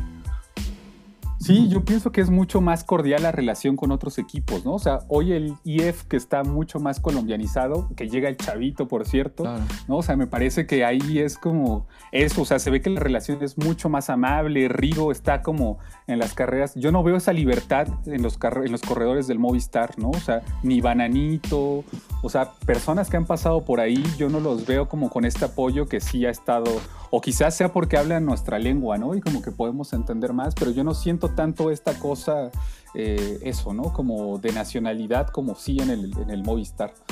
Pero nada, eso, yo, yo, eh, me parece que todos queremos ver la nueva temporada del día menos pensado, ¿no? Sí, menos pensado, ¿verdad? Entonces, eso, ¿no? Porque justo cierra la temporada pasada con la llegada de Miguel Ángel López, ¿no? Es como, o sea, los últimos, el último capítulo llega ahí el chico malo, porque aparte se había peleado con, eh, con, con eh, con un aficionado, ¿no? Con ah, bala. aparte con el bala. con pues, bala. ¿no? Es como... Había insultado al campeón del mundo, había insultado al Movistar como directamente. Vaya campeón del mundo. Vaya campeón del mundo, vaya equipo que siempre son los mismos. Los mismos tontos. Los mismos tontos. es correcto. Eh, también eh, digo algo que, que, me gustó y quiero ver em, cómo es esa relación, pero me gustó que haya esta primera apertura. Creo que es el primer latinoamericano en el Bora que es Higuita, ¿no? Que a partir de la próxima temporada ya va a estar en el Bora. Eh, vamos a ver ahí qué, qué tal le va, que yo esperaría que bien. Y me da gusto eso, ¿no? Que más equipos, que si bien pues prácticamente son equipos europeos, ¿no? Llenos de corredores europeos, que ya le estén dando esta apertura o estos lugares a ciclistas latinoamericanos mucho y espero que le vaya muy bien a Higuita. Sí, que mucho se espera de él, ¿no? Porque también Sagan está en, en las últimas, o sea, no es que le desee mal, a mí me gusta mucho Sagan, ovejitas, no te Mm. enojes, pero eh, Ah, ¿no? o sea, me parece que viene a reemplazar como a este gran clasicómano, ¿no? O sea, Iquita tiene este talento de las clásicas que me parece ahí se va a explotar muy bien en el Bora, o sea, yo sí creo que, que, que es eso. Pero nada, volviendo al tema de Miguel Ángel, solo para cerrar, a mí me parece y me gusta mucho la figura de Miguel Ángel, porque si bien podemos encontrar como elementos como muy similares entre los colombianos, es decir, son dóciles, son amables, son sencillos, a la vez Miguel Ángel rompe con ese estereotipo, o sea, es el tipo que se enfrenta a los medios, es el tipo que se enfrenta al equipo, ¿no? Y eso me gusta mucho de Superman, ¿no? O sea, me parece que Rigo es muy extrovertido y muy chabacano, pero nunca se ha peleado así con una autoridad, ¿no? O sea, digo, tampoco ha tenido la necesidad, pero Miguel Ángel, o sea, como que tiene el valor suficiente como para decir no, ¿no? Y eso me parece que en las culturas latinoamericanas a veces decir no es un montón. Entonces, para mí, o sea, por eso me gusta mucho la figura de Miguel Ángel. El ovejo si fuera ciclista sería como Miguel Ángel, ya se lo dije, él sí se bajaría así a golpear a un espectador, él sí se baja así cuando está de malas, así insultar al campeón del mundo. Inhalar y exhalar y contar hasta 10. Oye, pues va- vamos a avanzar a la siguiente sección. Venimos con The More You Know, con nuestro invitado. Te vamos a lanzar dos preguntas, Martín. Y no tiene que ser en el ámbito del ciclismo, no tiene que ser... Puede ser un personaje ficticio, puede ser un personaje real, del pasado, del presente o del futuro, ¿de acuerdo? Si pudieras armar un coffee ride y salir a darle el rol en tu bici con algún personaje, ¿con quién sería y a dónde lo llevarías? Uy, ahora que estaba Nairo, yo fantaseé mucho con que Nairo, y como ustedes dijeron, subiera al Ajusco. Un coffee ride con Nairo en el Ajusco y ustedes, uff, chulada. Ahí sí, Ah, no lo pensaría mucho. Nairito, ya escuchaste ahí, que se arme, papi. La Que se invitación. arme. vamos a ponerle un tuit a Doña Loisa para que se lo comente con Nairo mañana que desayune con ella. Sí es cierto, ahorita está ahí por ahí con su mamá, incluso subió unas historias donde habían unas ovejitas, por cierto. O sea, parientes, por cierto, aquí de los ovejos, esas ovejitas, pero sí lo vamos a escribir a Doña Loisa para decirle que Nairo está cordialmente invitado a este Coffee Ride VIP a la Jusco. Y dichosos aquellos que tuvieron la oportunidad de echarse una torta de chilaquiles con Nairo Quintana. Sí, ahí vino a, a cambiar los hábitos alimenticios de muchos. Oye, eh, digo, pues ya, vamos eh, preparando el, el cierre de esta rodadita que si por mí fuera, eh, nos seguimos hablando No horas. mames. Miren, yo aproveché para destaparme. Quería guardarlo para una ocasión especial. Mi aguardiente antioqueño, que muchísimas gracias, Martín, nos trajo de Colombia. También nos trajo el, el café de, de Rigo, que está espectacular. Muchísimas gracias. ¿Sí está bueno? Sí, Sí, está, está rico. está muy chingón. Y yo sigo en deuda contigo de darte tu, tu, tu cold brew. La verdad, tengo desarmada mi torre de goteo, pero pronto, pronto lo vas a recibir, amigo. Eh, ya, ya en, el, en- en el marco del, del cierre pues de la- del podcast, de la temporada, de, de la segunda temporada de Ciclismo Oscuro Podcast, lanzábamos ahí la pregunta, y también estás incluido, Martín, para que nos cuentes con qué ciclista de este año, este 2021, se quedan cada uno de ustedes. Y primero las damos. O sea, en vez del ranking de la UCI, el ranking de ciclismo oscuro. El ranking único de Ciclismo Oscuro Podcast. Y acuérdate, y acuérdate- y acuérdate que puede incluir nivel de swag, este, Todo. sentimientos involucrados, eh, humildad con los aficionados, todo. Híjole, está, está difícil. Hay muchos ciclistas que me gustan, muchos ciclistas que les tengo afecto, pero también muchos ciclistas muy buenos. Oh. Pues lo tengo que decir. Creo que hizo una gran temporada a pesar de todo y que nos tuvo con, con ansiedad también parte de ella. Y ya saben que si nos han escuchado, que le mandamos su, estampita de San Juditas para que nos lo cuidara. Para mí el ciclista del año es Primos Roglic. ¿Por qué? eh, eh, no sé, y creo que lo he comentado varias veces, me como que eh, admiro mucho esa capacidad de recuperación que tiene de, de, estar hasta abajo y regresar en unos días otra vez al 100.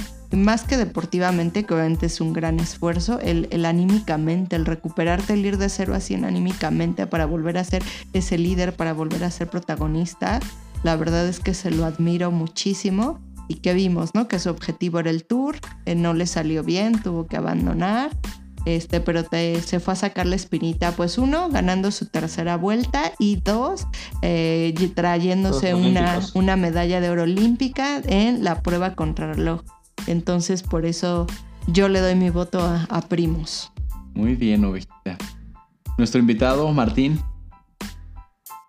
¿Con Uy, quién? A mí sí me gana el corazón América Latina y para mí es Richard, ¿no? O sea, me parece que lo que ha hecho Richard este año es como impresionante, ¿no? O sea, en los Juegos Olímpicos iban dos ecuatorianos, ¿no? O sea, es como pues, así, bueno, todos lo vimos, me parece que todos nos desvelamos viendo esa carrera y fue como eso, ¿no? O sea, verlo en otro contexto, o sea, que mucha gente no esperaba como muchas de esas cosas, sí era así. ¿No, ¿no durmieron? ¿Se durmieron? Nelson y yo nos quedamos dormidos. Pero sigue. Yo y el ovejito sí no la quedamos completita, así Pero completita. Sí. Ellos dos solos, literal, contra el mundo. Sí. sí. no, o sea, a mí me parece que es eso, ¿no? Y más, más los resultados que tuvo este año con el Ineos, me parece que son súper destacables, ¿no? A mí me gustan, o sea, es como bastante claro que para mí los escaladores son como lo que más me gusta y lo que más me llama la atención. Y Richard también de estos, de estos escaladores con escuela en Colombia, ¿no? O sea, creo que el próximo necesitamos hacer ahí un, un, una, un, lo hablábamos con Pepe Palomo, ¿no? La, la, vez pasada en la van, ¿no? O sea que había plan de ir a Colombia. Creo que después de Colombia un plan con ciclismo oscuro también sería ir a Ecuador, ¿no? Pero yo me quedaría, me quedaría con Richard. Bien. Imagínense una Ay, rodadita sí, con gran, la gran, locomotora gran de Carchi. Qué chido. Es una gran elección, yo también lo pensé. yo, oh, mames, ¿Tú, Mario? ¿Están, ¿Están listos? Fuck. Es que y solo uno, no empieces este por este, este por lo otro, este por aquello, pero me quedo con estos cinco. es que mira, la verdad es de que. Ah, fuck. Yo siempre nombro a mi ciclista como de toda la temporada. Y a pesar de que a lo mejor tuvo ahí sus accidentes por quererle jugar alberguitas en todos lados y demás, ya me voy a quedar con el, con el güerote de Matthew Van Der Poel. Ajá. O sea, desde que inició este, este año, que empezó a correr clásicas, empezó a, pues ahí a dar que hablar y demás, dije, este siempre nombro un ciclista iniciándolo, eh, ahora sí que las carreras de primavera, lo iniciando, nombro un ciclista que digo, esto va a ser mi gallo. A lo mejor las cagué por ahí que la ovejita me regañó ahora en el... ¿Qué, qué carrera fue? ¿En los campeonatos del mundo? En, los, en, ajá, en el campeonato del mundo que, di, que se me pasó, pero sí, me voy a quedar como si mi ciclista de, de este año con Matthew Van Der Poel. Nelson. Hizo, hizo, hizo, grandes, hizo grandes cosas, la neta, Matthew. O sea, se subió a todo lo que se subió, quiso darle caña y eso también pues, tiene, su, tiene su mérito. ¿Sabes yo con qué momento me ah. quedo de Matthew? Y aquí la ovejita me va a corregir si, si, si, me equivoco de corredor. Fue el que le dio el, el su ánfora al, al, niño, ¿no? Y Ajá, que estuvo ahí sí. retratado y que salió en todos los periódicos le dio del su mundo. cartita Es y correcto. todo. Sí. Nelson. Sí, yo, yo creo, pues es que ahí está el fenómeno actual y, y el mejor rankeado de ahorita de, de la UCI que es, es Tadej. Entonces, yo, o sea, la verdad es que verlo correr y ver la facilidad que le imprime a, a, a todo lo que hace, pues bueno, en la, en la, categoría que se desempeña, que es el ciclismo de ruta, creo que pues, lo pone en el top ahorita de todas las, de todas las cuestiones de, de ciclismo, o sea, y, y, lo hace ver muy sencillo. Y aparte algo que siempre admiro de él es esta, y algo que me hizo notar mucho Ovejitas, es que esta madurez con la que afronta todo, o sea, como que siempre está serio, siempre está concentrado, tiene como una gran, tiene como una gran visión, o sea, como que tiene un gran proyecto en mente de lo que quiere lograr y, y yo lo, o sea, yo siento que es muy sencillo para él. O sea, tiene, tiene ahí perseguidores que, que, que, que, le pueden hacer frente, pero él lo hace ver tan sencillo que, es, es, impactante, ¿sabes?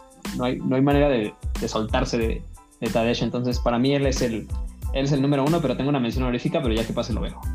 Sí, y, eh, al, al más mero estilo pambolero, ¿no? Que el- su equipo del UAE le ofreció un contrato multiaños por no sé cuántos eh, millones de euros. Y por allá había una noticia esta semana dando vueltas que parece que el, que el team Ineos le había hecho una propuesta estúpidamente elevada de dinero por venirse con el, con el, con el Ineos. No sé si era cierto o no, pero era una cantidad así exorbitante, así de millones de euros que le estaban ofreciendo por venirse a firmar con el, con el Ineos. Es, es un crack, Poggy, la verdad. Pero, pero yo creo que ahí hay, hay- hay un tema de fidelidad también eh, interesante que es, eh, Tadej es un proyecto, o sea, prácticamente que, que surge con todo el proyecto del, del- del Emirates, ¿no? O sea, entonces, o sea, prácticamente construyeron el equipo alrededor de estos talentos que iban surgiendo.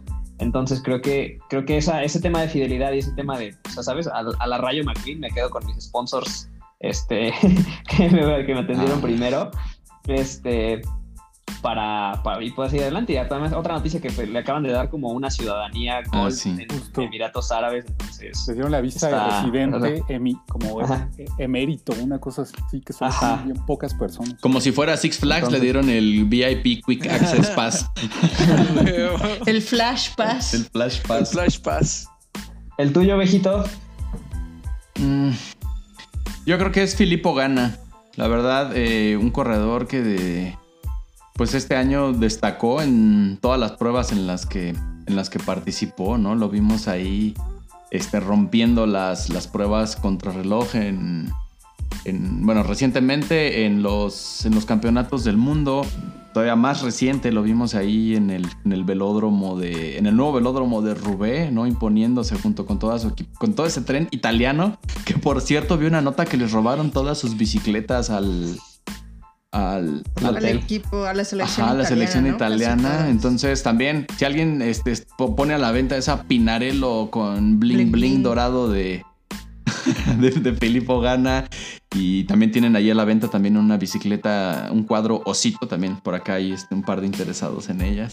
Entonces, eh, pues no sé, también eh, es, es un ciclista que, que destaca en, pues en todas las disciplinas en las que participa. Y ya lo ha comentado la ovejita, no es un agradable sujetote. Y si yo, a mí nadie me lo ha preguntado, pero si yo organizara un, un coffee. Ah, no, sí lo hemos comentado. Yo invitaría a Taco, Taco Van der Hoe del Guanti, Intermanché. Y otro coffee ride invitaría a Filippo Gana. Interesante. Yo, la, la mención honorífica que quería hacer era para Matej Mohoric. Que, Ah. pues, o sea, porque la neta él, él tenía como este plan de, de rifarse y de, de- de ganar etapas en todos lados. Entonces, y, y lo hizo y aparte se plantó con su equipo, o sea, defendió al, al, al Bahrein. Entonces creo que, creo que es un, creo que es un ciclista que a mí me gustaría también reconocer. O sea, a lo mejor no tuvo tantos logros ni tantos méritos al final ni es tan pero, pero sabes, en todos lados estuvo y en todos lados estaba presente, en todos lados terminaba en top 10, entonces creo que eso también tiene mucho, mucho valor.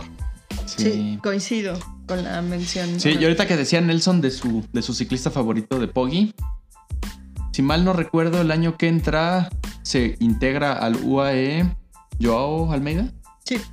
Entonces ya quiero ver esa dupla Almeida-Poggy. A ver, a ver cómo se desempeñan en las, en las grandes vueltas. Que yo, bueno, digo, ya ese es comentario aparte, al menos este, yo creo que Almeida ya, si no firmaba para el UAE, podría firmar para cualquier otro equipo como jefe de filas, ¿no? Pero pues bueno, le va a tocar ahí estar trabajando para, para Poggy y pues bueno, pues, ya, ya veremos el próximo año cómo se desenvuelven estos grandes capos. De lujo. Muy bien, pues estuvo muy, muy variada, muy dividida la, La votación. la, la votación. Entonces a cada uno de estos cinco ciclistas que cada uno de nosotros escogió le vamos a mandar su kit de stickers de Ciclismo Obscuro Podcast. Y su playera, su playera. Así, su playera, pero... Pero bueno, Ah, hay, hay que, hay, que, hay que hacer algo así como un top 5, una publicación de un top 5 en el en, en mi Instagram o algo. y ahí los para que, etiquetamos. para que se sepa. A huevo. Sí, sí, sí. Muy bien. Y bueno, la ovejita tiene una serie de preguntas random para Martín, nuestro invitado, y ya con eso cerramos nuestra rodadita. Son preguntas muy rápidas que nos van a dar tu perfil psicológico. ¿Así? Lo primero que se te venga a la mente, eso me dice. Ok. Ok. ¿Café o té? Café, ¿Cerveza o vino? cerveza, ¿perro o gato? Gato. Mm, em, eh, ¿Cómo se llama? ¿Un e-reader como un Kindle o un libro de antaño de papel? Papel. ¿Blanco o negro? Negro. Oscuro. Ciclismo oscuro, como lo es este. Mm, creo que eran todas mis preguntas. Eran muy rápidas. Y me pareció interesante la respuesta del gato, ¿eh? Que por cierto, para digo, este es un podcast, pero nosotros que, nos- que estamos viendo a Martín, tenemos un infiltrado con Martín que es su gato. ¿Cómo se llama tu gatito? Lo, lo hemos visto paseándose por todo tu librero y ahorita está ahí como que por la computadora. Es, es- es gata, se llama Dasha. Ah, a ver, pero ponle en la cámara. Sí. Ah, bueno, en esta casa, o, o en, o en mi antigua casa, nos gustaba el ciclismo colombiano y los nombres rusos. Entonces, Ah. Órale. ¡Ay, Guau. está bien bonita! Dasha sonríe. Martín y Dasha, que es como un tigre, tiene la cara bicolor. es un gato calico. Son interesantes estos gatos porque cuando son machos con estos colores son estériles. Y regularmente, por no sé, hay una cosa de los cromosomas, el 90% de la población de esa raza, que es- no es común en realidad, son hembras. Entonces es muy difícil ver un, gato eh, macho con esos colores. Insisto, son estériles y tienen tres colores, pero nada. No, yo sí soy gato totalmente. Mm, Churrito lo vas a ver. Churrito se va a enterar de esto. Muy bien.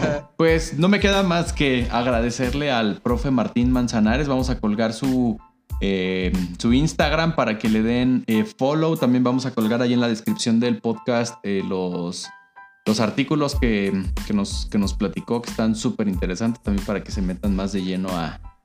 Pues a esta- a- a- al, al trasfondo, ¿no? Estas historias que nos contó. Pues nuevamente te agradezco, Martín. Muchísimas gracias por estas clases de ciclismo, historia, cultura que nos veniste a dar. Hombre, a ustedes.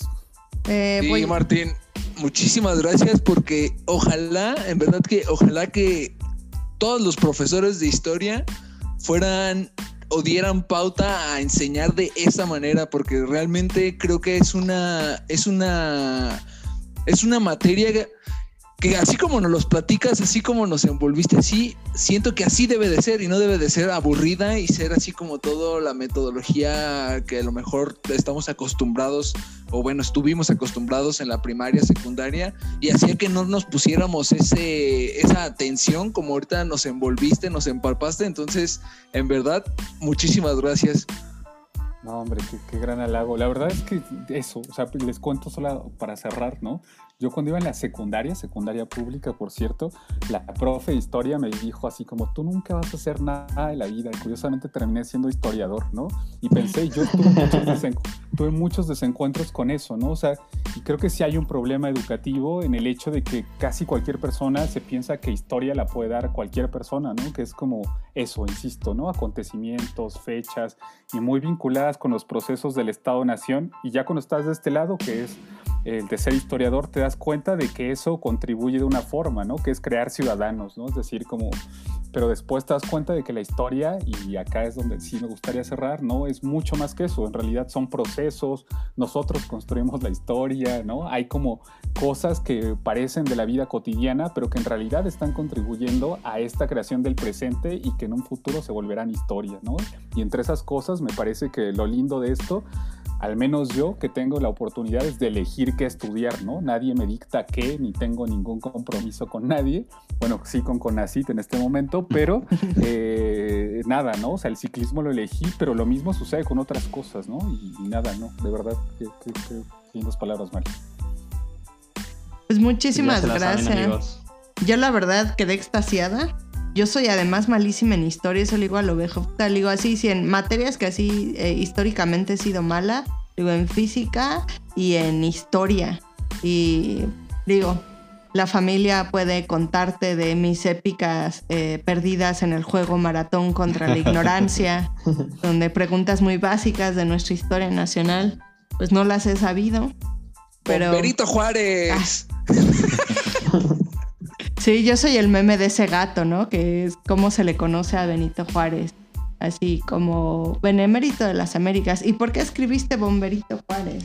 Ah. Ese gato soy yo, que tengo la respuesta aquí, pero digo otra cosa. Muchísimas gracias por venir, la verdad fue un deleite tenerte aquí. Esperamos y en alguna otra ocasión puedas acompañarnos. Fue la, de verdad un placer. Y creo que ya te había escrito, pero te tengo por ahí un regalo VIP, amigo. Muchas, muchas gracias, hojita. Sí, presúmeles porque quiero que sepan qué es lo que me vas a regalar. Bueno, eh, estos me van a decir que, que se la compré ahí un revendedor. Em, ahora que fuimos a, les voy a platicar al, eh, a conocer a Nairito, bueno, que tuve la oportunidad de estar eh, unos minutos con él, como ya les comentaba. Eh, tengo un becario al cual pues, le puse, le asigné unas tareas específicas para este evento. Entonces llevé algunas fotos y le pedí a Nairito que, que me las autografíe. Eh, por ahí creo que había un revendedor a la salida que vendía igual las fotos autografiadas en, en mil, ¿no? En mil varos. Ah, Pero- madre. Mil varos. Pero creo que era falsa la firma de Nairo, ¿no? No, no, no sé si se veía medio marihuano el vendedor, No era yo. Pero pues sí conseguí algunas eh, eh, fotos que me autografiara Nairo y, y como sé que además Martín eres súper fan de pues de Nairo, a pesar de que es uribista dijiste, Sí, sí, sí. este, pues ahí te vamos a hacer llegar cuando nos veamos, además del cold brew que te debe el ovejo, una fotito autografiada por Nairo. Ahorita están en proceso de enmarcación. ¿no? Te la Muchas, vamos a entregar. La con verdad es que- marco y todo. Va ahí como parte de mis bienes más preciados. Muchas, muchas gracias, hojita. Con mucho cariño y con mucho gusto. Listo, pues amigos, si ya llegaron hasta este punto, pues no se olviden de compartirnos. Escuchen otro episodio, rueden con nosotros todas las, todas las semanas. No sabemos si este es el último de esta temporada o va a haber otro más adelante. Y pues rueden chido. Muchísimas gracias, Hasta amigos. Cuídense próxima. mucho. Gracias, Martín. Ay. Adiós. Bueno, aquí ya le dejé de grabar. No mames, estuvo bien chingón, Martín. Wow, estuvo Bellísima, pero si después me hacen un examen voy a fallar. Pero yo soy malísima en historia, pero culpo al sistema. Sí, yo también Sí, culpo al sistema al educativo. Sistema. Oye, Martín, Sí, te iba a preguntar algo. Bueno, te iba a comentar algo, no es pregunta. He visto algunas fotos, solamente las he visto en fotos, de una tienda de ciclismo que estaba en el centro, que era la tienda de Luigi Casola. Y existe, tenían una combi de esta, ya sabes, esta de Volkswagen, que estaba brandeada con, con campañolo, tenía este, algunas marcas y decía, ¿no? Deportes, este, Luigi Casola y venía en la dirección del centro. Y sé que era un cuate, digo, por el apellido asumo que era un italiano que vino a México y que estuvo fomentando el ciclismo, pero me gustaría conocer un poco más de eso. A ver si un día investigamos algo. Ay, investigamos algo. Y bueno, yo googleo, No, mis bueno. investigaciones son en Google. Pero No, y además por- porque quiero, este, ahora traigo así en la mente comprarme una combi y este, y habilitarla como tienda de café. Ah, estaría bueno. Y esa combi, así como que este, brandearla, como tenía este Luigi Casola su combi ahí con todo eso de campañolo y tenía la- el stripe del, del campeón del mundo y estaba, estaba interesante. Tendría que tener también un retrato de churrito, de churrito postobón. Churrito va a vivir en esa combi conmigo. Eso. Pues mira, yo tengo un amigo que es eso, se dedica a la historia del deporte. Le podemos preguntar a ver si nos consigue unas fotos o nos habla más de eso. Yo la verdad es que O lo no invitamos y que platique con nosotros. Sí, justo. Aunque te digo, lo de él es más el fútbol, o sea, su Ay, Cosa ahí tienes es que el- hablar con él. Sí, y de hecho va a sacar un documental de, que sacaron con la Ibero y el Mora, que el Mora es un centro de investigación con ACID, un documental que va a salir en Netflix sobre la historia del deporte en México. Wow. No sé si haya un episodio de ciclismo. Yo la verdad creo que no, nadie está trabajando ciclismo porque no hay afición, ¿no? O sea, me parece que incluso la afición más grande está en el béisbol. Entonces, nada, pero le voy a preguntar a ver si ha visto algo, a ver si nos echa la mano y si consigue alguna foto o algún... eh, porque él se mete a revisar todos los diarios, entonces Wow. es eso. ¿no? Entonces sí, Qué interesante. es una chamba de muchas horas nalga, entonces eso. Wow. No, si quieres te presto a mi becario. Dile que le presto a mi becario.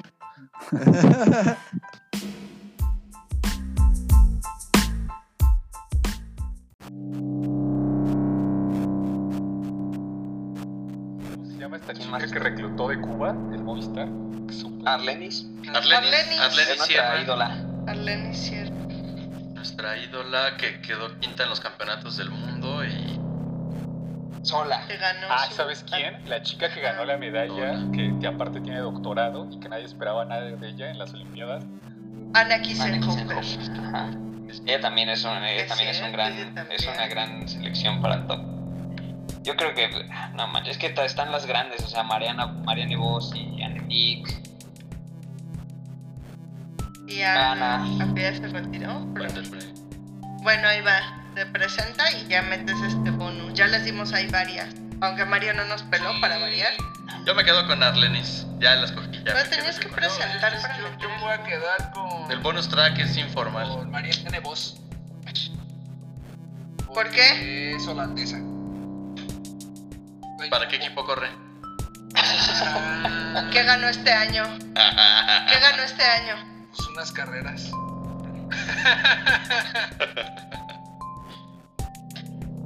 Yo creo que para mí, y voy a dar a Elisa Bálsamo, Uh, que es la nueva campeona del mundo de ruta, que además pudimos ver que también, o sea que además que se vistió de, de arcoiris en la ruta, eh, también hace pista, ¿no? Incluso la pudimos ver en, en las Olimpiadas, no tuvo tanta suerte porque tuvo un accidente creo que en el Omnium, y ahora aquí en los campeonatos del mundo de pista, eh, sí tuvo por ahí un segundo lugar en, no sé en persecución por equipos, pero o sea, también le da a la pista. Entonces, la verdad, mis respetos para ella. Además, que es súper joven, creo que tiene como 22 22 años. años. Mi, mi, mi premio es para Elisa Balsa. Ya la firmó el Trek. Y ya la Sí, es, es- molesto, a mis, mole- molesto a mis amigos de, de, de la bicicletería porque venden Cannondale y están presumiendo bien cañón la bicicleta de campeón del mundo con Cannondale, pero pues ya, ya valió su bicicleta de campeón del mundo. Una semana les duró. ¿Y tú? Ah, No, yo, yo creo, yo creo que es el top eso? es- para mí es Mariane. O sea, es, una, es, un, es, una mo- es un monstruo arriba de la bicicleta. O sea, la- el papelazo que hizo en el, en el París, en el París Roubaix, eh, que aparte, de- o sea, los skills que tiene para arriba de la, de, de la bici para poder correr en, en, en sí. Entonces, creo que, creo que es, es, es- o sea, es- es un monstruo arriba de la bici. Para mí es, ella es la, la más representativa. Sin falla, sin falla. para ti, La Martín. austriaca, Eisenhofer, me parece que es como. eh, Pero más que por los resultados, me parece que justo fue como el recordatorio el ciclismo es más que tecnología, ¿no? O sea, como se, vio como mucho la conexión que había entre los equipos profesionales que tenían el pinganillo y que se conectan. Y ahí fue un descuido en realidad, pero que a través de un descuido que demostró también como la competitividad de alguien que no solo tiene como muchos eso, ¿no? O sea, como eso me llamaba mucho la atención la historia.